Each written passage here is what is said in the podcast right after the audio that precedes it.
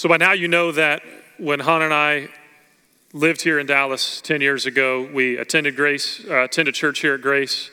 We lived in a little garage apartment near North Park Mall, which I've told you about many times. And when we graduated from DTS, um, God called me, God called us and our family uh, to a pastoral ministry in Oklahoma. And so we began the process of packing up all of our belongings in that little two bedroom garage apartment near North Park Mall. And in order to get us from Dallas, Texas to Stillwater, Oklahoma, I rented the biggest U Haul truck that you could possibly rent. It was a 26 foot long U Haul truck. And I can remember to this day driving this gigantic truck through the traffic here in Dallas.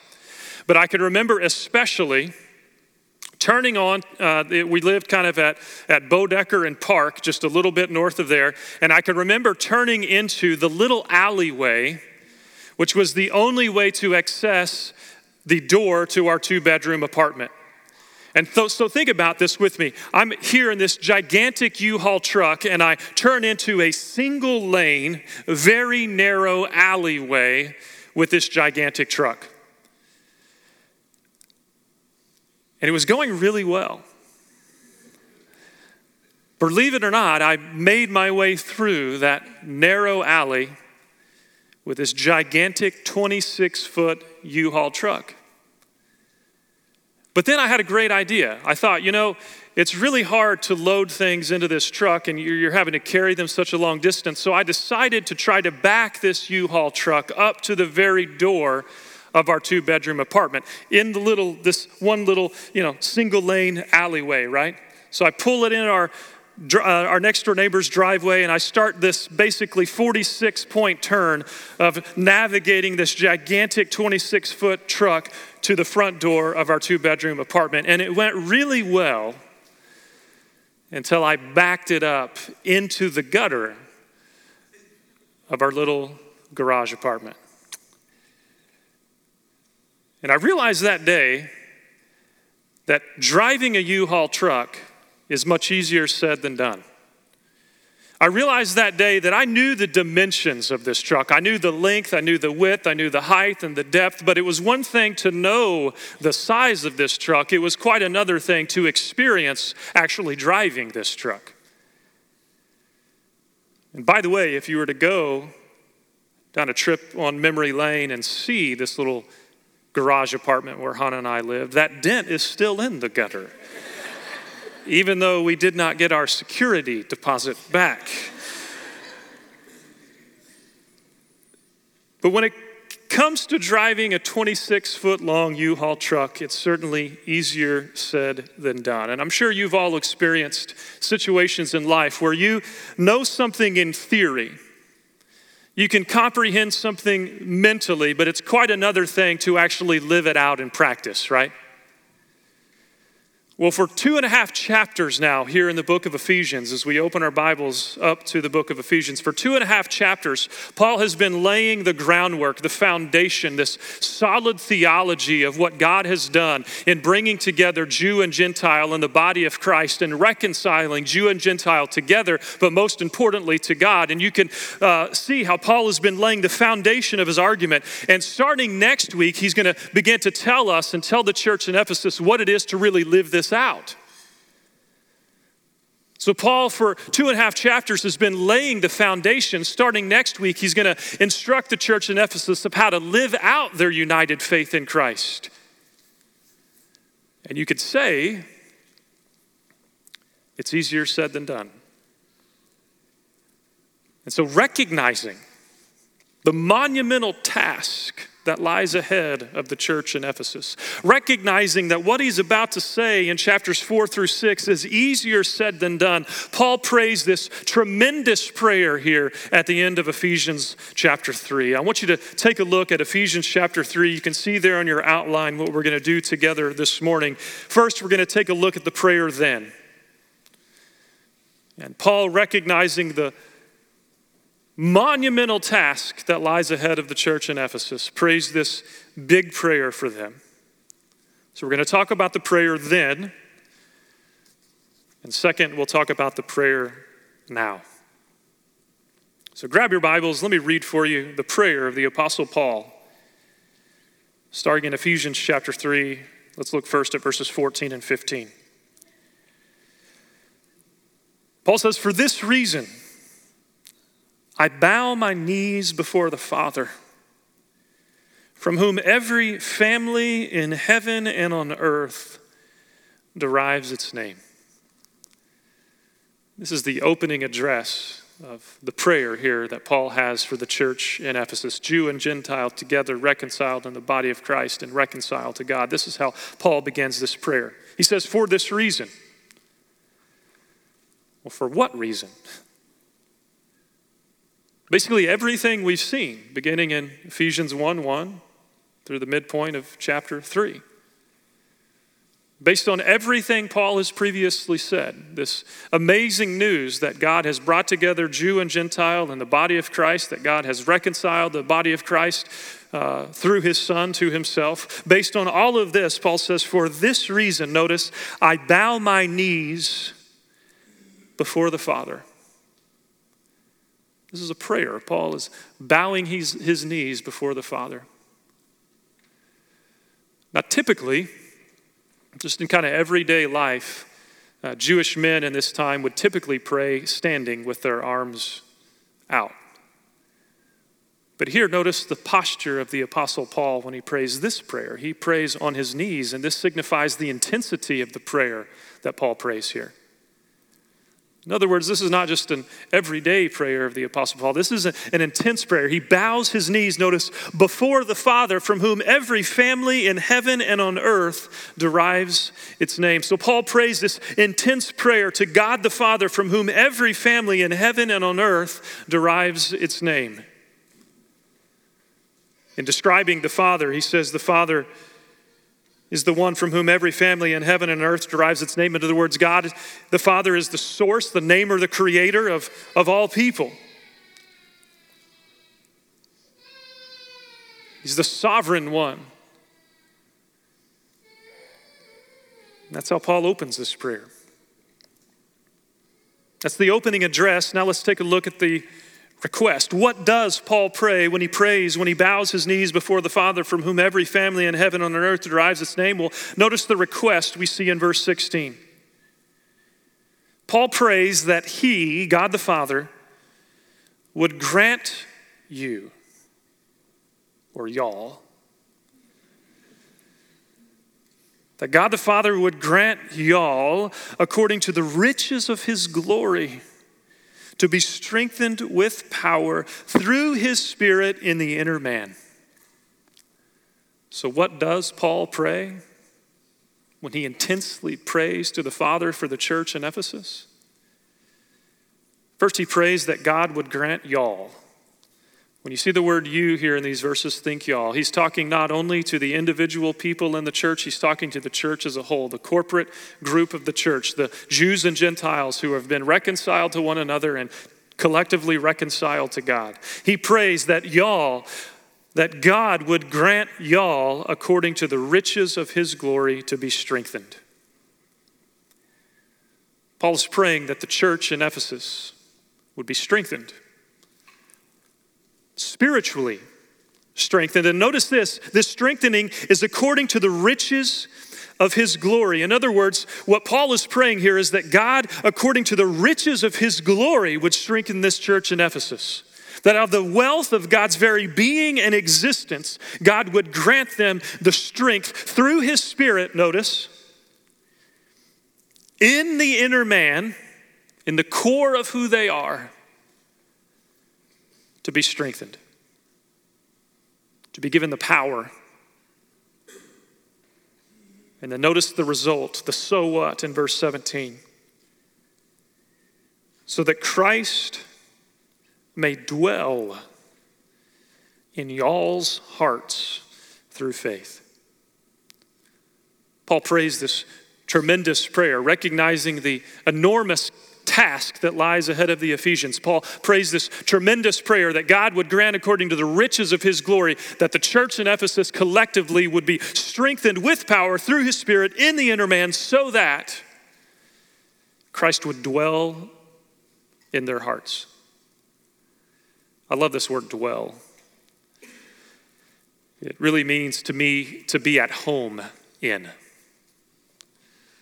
Here, Paul is not praying for their salvation, that's already taken place. They've already trusted in Jesus for the forgiveness of their sins. Here, Paul is praying that Christ would dwell in their hearts, that he would be at home in their hearts. This is really a prayer of sanctification.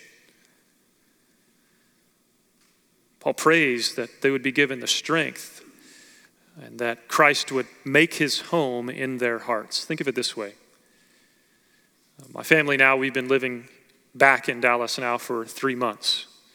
We're here, we're physically here, but we're still learning what it is to be at home back in Dallas.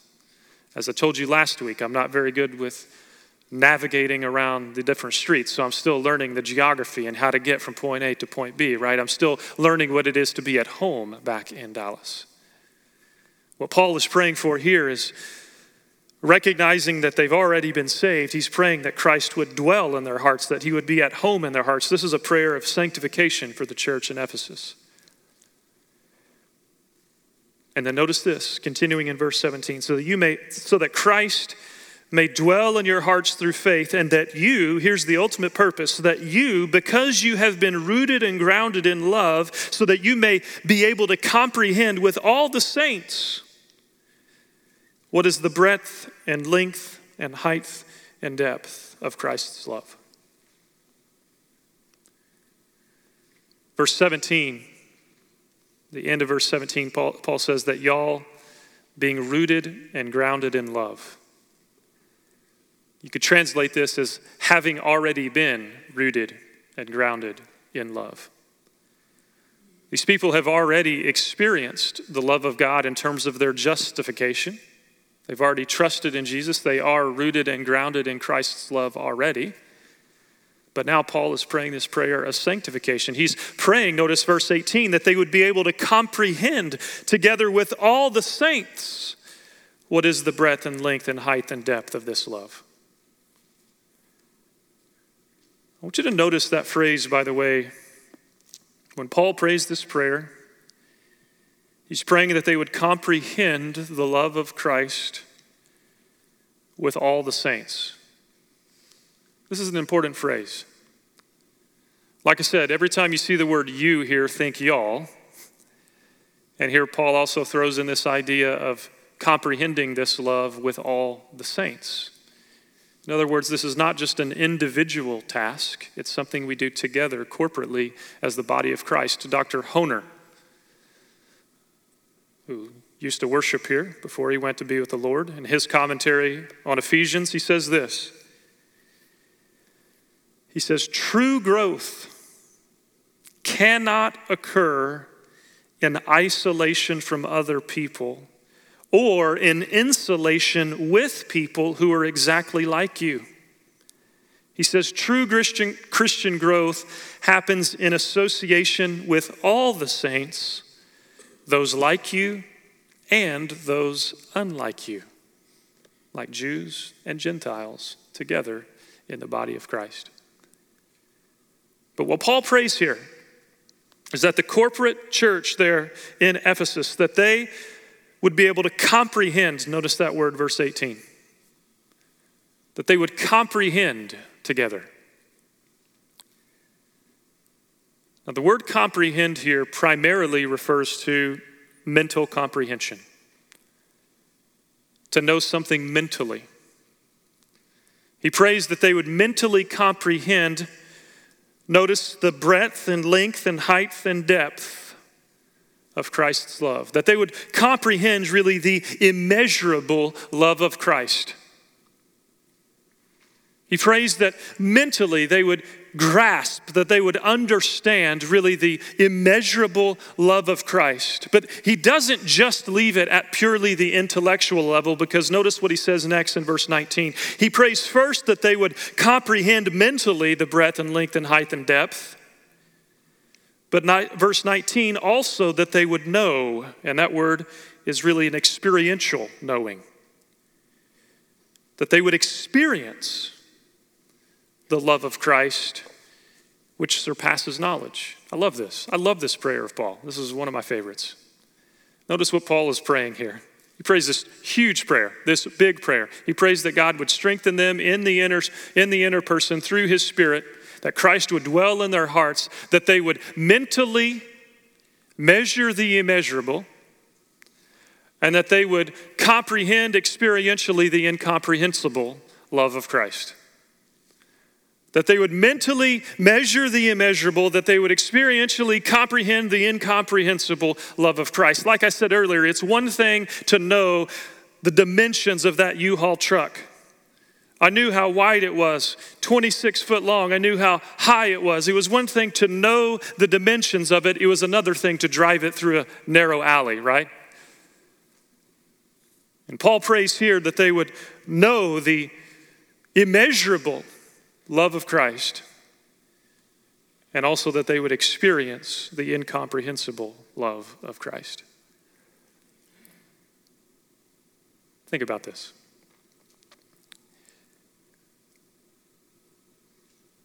Here, Paul says that God the Father, from whom every family on earth, heaven and on earth derives its name, God the Father knows you infinitely more intimately than you can even know yourself. He knows everything about you. He knows every thought, every intention of your heart, the good and the wicked. He knows everything about you. He knows everything about me. He knows just how incredibly sinful we are. And yet, what we see here as well, the comfort we see here, is that He also loves us with an immeasurable and incomprehensible love. He knows the very wickedness of our heart, and yet He loves you anyway. And listen, I want to emphasize this here for just a moment. For those of you in this room, for those of you watching online, if you are not thoroughly convinced of God's love for you, even in your sinfulness. Even as a sinner, God loves you with an immeasurable, incomprehensible love, and He demonstrated that love by sending His Son to die on the cross for you. And if you've not trusted in Him, if you've not accepted the free gift of the forgiveness and salvation that comes in Christ and in Christ alone, I want to beg you where you are, or you're watching at home, to trust in His Son to accept freely the gift of this love that he has for you.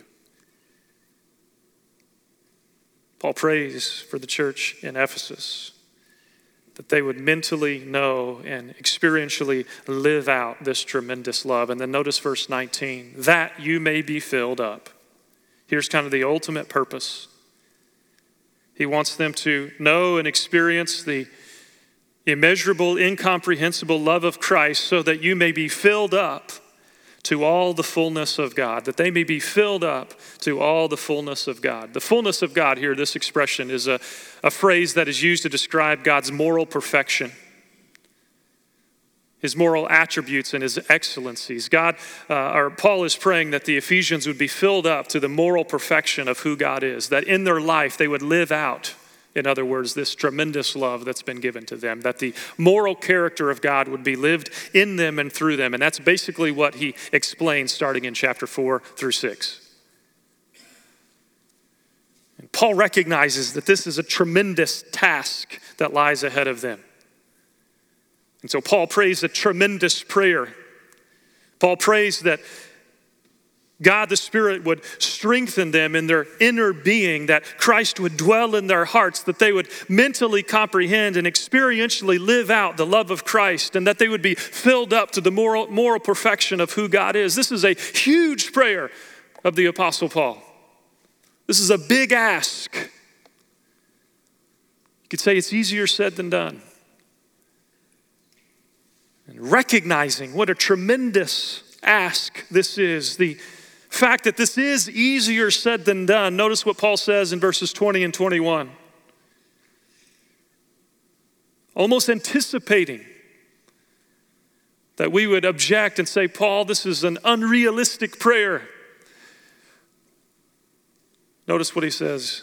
Not to him who is able to do far more abundantly beyond all we ask or even think, according to the power that is already at work within us. To him be the glory in the church and in Christ Jesus to all generations, forever and ever. Amen. Recognizing the enormous task that lies ahead of the Ephesians, what he's going to start laying out in chapter 4. Recognizing that He's asking them, he's praying that they would comprehend and live out the immeasurable uh, love of Christ. Paul says, Now to him who is able,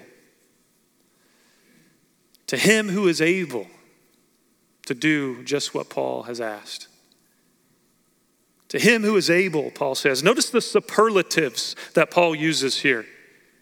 Not only is God able, but God is able to do far more abundantly.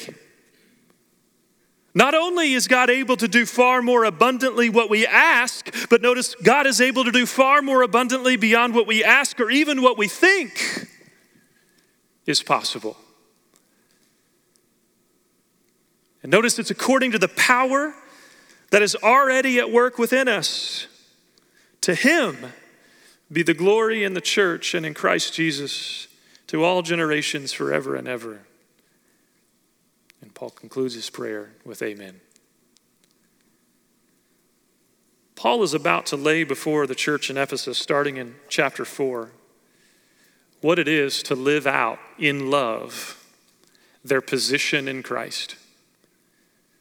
For two and a half chapters, he's laid before them that They've been raised up with Christ. They've been seated with Christ in the heavenly places. That the very resurrection of Jesus, Jesus' life is being lived out in them. And he's going to start in chapter four laying out exactly, practically what this looks like. And realizing what a tremendous task lies ahead of them, he prays this big prayer that they would be strengthened that Christ would dwell in their hearts, that they would comprehend the love of Christ, that they would be filled up to the moral perfections of God. This prayer really is the segue, the transition point between the foundation Paul has been laying for two and a half chapters to the practical application point starting in chapter four, which we'll see next week. This was Paul's prayer then. Now, let's take a look in your outline. Number two, how do we take this prayer of Paul and apply it now, today? A couple of thoughts I want to share with you. Number one is just like we see throughout this prayer in that word y'all and in that phrase together with all the saints. Reminding ourselves of that quote from Dr. Hoehner I read just a few minutes ago that this type of growth, this type of love, this prayer of sanctification can really only be, be lived out in the context of community. Biblical, Christian church community. Again, Dr. Hoehner says this Paul desires that what was true positionally, they're in Christ, would also be true experientially in the lives of the Ephesian believers. Dr. Hoehner says a divided church, on the other hand, instead of being a sign of God's power in Christ, instead reflects the negative message of a victory by the forces of evil. He says the body of believers is to experience Christ's love together. In other words, the first thing I want you to see here is the importance of the body of Christ, the importance of being involved in biblical community together, and the importance, as we'll see in chapter 4, of living out our faith together as one united body of Christ. This is one of the reasons currently we're making a big deal of our community groups as we're hopefully moving past a point of a lot of division in churches all over our country and in our world as a whole. We hope that you're involved in healthy biblical community. You can talk to Pastor Bob next week if you're interested in joining one. That's the first thought. The second thought I have for you here, the main thing I want to emphasize is this prayer itself. And in many ways, the importance of this prayer. Paul is about to start challenging them in chapter 4 with some big asks, a monumental task that lies ahead of the church in Ephesus, of really what Paul wants them to do as they live out their faith together with one another, as it impacts the home, husband and wife relationship. These are going to be fun verses when we see them. But recognizing what he's about to say, Paul prays this tremendous prayer for the church in Ephesus. It's a big ask because he knows that this type of love does not come naturally. The type of love that Paul has in mind here is a supernatural love. It's a love that is immeasurable and incomprehensible. It's not what you would naturally do, especially when you throw a bunch of opposing people like Jews and Gentiles together in one room. Paul prays a tremendous prayer because I think as a pastor, he's burdened by what lies ahead. In the first service, I said that I'm going off script, and I'm going to go off script again. I think it went across okay in the first service, so you can tell me. Um, I woke up this morning and decided to take this in a slightly different direction. Um, because yesterday, uh, yesterday was kind of a rough day for me as a pastor, not because of anybody in this room or anything you have done, uh, but because of some people in Wyoming who I still dearly love um, and, and have a burden for them still. People who I have loved and walked life with for, for many, many years. Uh, but yesterday in the morning, I got word that one of the former chairman of the elder board uh, died. About a month and a half or two months ago, he got diagnosed with liver cancer and died yesterday. And I just I wrestled with that for a lot of the day yesterday. Uh, not that I regret at all being here, but as a pastor with people I've loved for six years, uh, my heart continues to go out to the church there and to this man's family. That's how my day began. And then yesterday evening, I got a phone call from another guy in the church who was a deacon, had been a deacon, and told me that his wife is leaving him. And again, these are people I've loved for a long time. These are real hurts that they have. And, and part of me wrestled with the thought of, you know, uh, not physically being able to be with them and shepherd them. And literally this morning, as I was thinking about this prayer of Paul, Paul's really in a similar position, right? He's in prison. He knows the monumental task that lies ahead of the church in Ephesus, what he's going to call them to do to live out their faith in Jesus. But he's not with them physically. So what does Paul do? He prays. He prays. And I'm sure there are some of you in this room this morning who you have people in your life that you love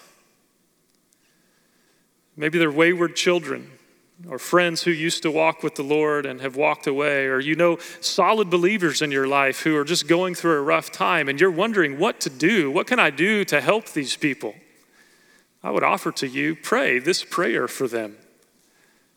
What better thing can we do as the body of Christ than to submit these things to God the Father, the one from whom we all derive our name? That we pray that one another together in the good times and bads would know and live out the love of Christ that's available to us, whether we're there in person or not. And so, exactly that, that's exactly what I want you to do as we think about applying this passage. I've given you some application questions. And your one thing for this for this week is this week, as often as you feel led, pray this prayer for our church. Now, starting this morning, you can just, for our church or for anybody in your life who needs this prayer. My original thought was praying this prayer for Grace Bible Church, which is a fantastic thing to do. Um, but maybe there's people in your life who don't go to this church, and you can pray this prayer for them as well. And let me tell you what this is going to look like uh, for me this week. Uh, this, by the way, is not thus saith the Lord. This is the, thus saith Jace, okay? Uh, but the way I'm going to pray this prayer this week, I'm going to commit to you, is I'm going to pray this exact prayer for this church three times a day for the next week. At 8 a.m., noon, and 8 p.m., I'm going to pray through this prayer for you. I'll just to spice it up a little bit, use different translations of the Bible, but I want to invite you to join me in this of getting behind a tremendous prayer of the Apostle Paul and leaning into the, the love of Christ that's available to us and, and depending on the power of God, which Paul talks about in verse 16. That he would strengthen us together as the church here and around the world for the monumental task that lies ahead of us. So, to close, let me pray this prayer for us for all gospel preaching churches around us, if you would join me in prayer. This is from the New Living Translation. When I think of all this, I fall to my knees and pray to the Father, the creator of everything in heaven and on earth. I pray that from his glorious, unlimited resources, he will empower you with inner strength through His Spirit. Then Christ will make his home in your hearts as you trust in him. Your roots will grow down into God's love and keep you strong. And may you have the power to understand, as all God's people should, how wide, how long, how high, how deep his love is. May you experience the love of Christ, though it is too great to understand fully. Then you will be made complete with all the fullness of life and power that comes from God. Now, all glory to God, who is able through his mighty power at work within us to accomplish infinitely more than we might ask or think. Glory to him in the church and in Christ Jesus through all generations, forever and ever. And all God's people said, Amen. If you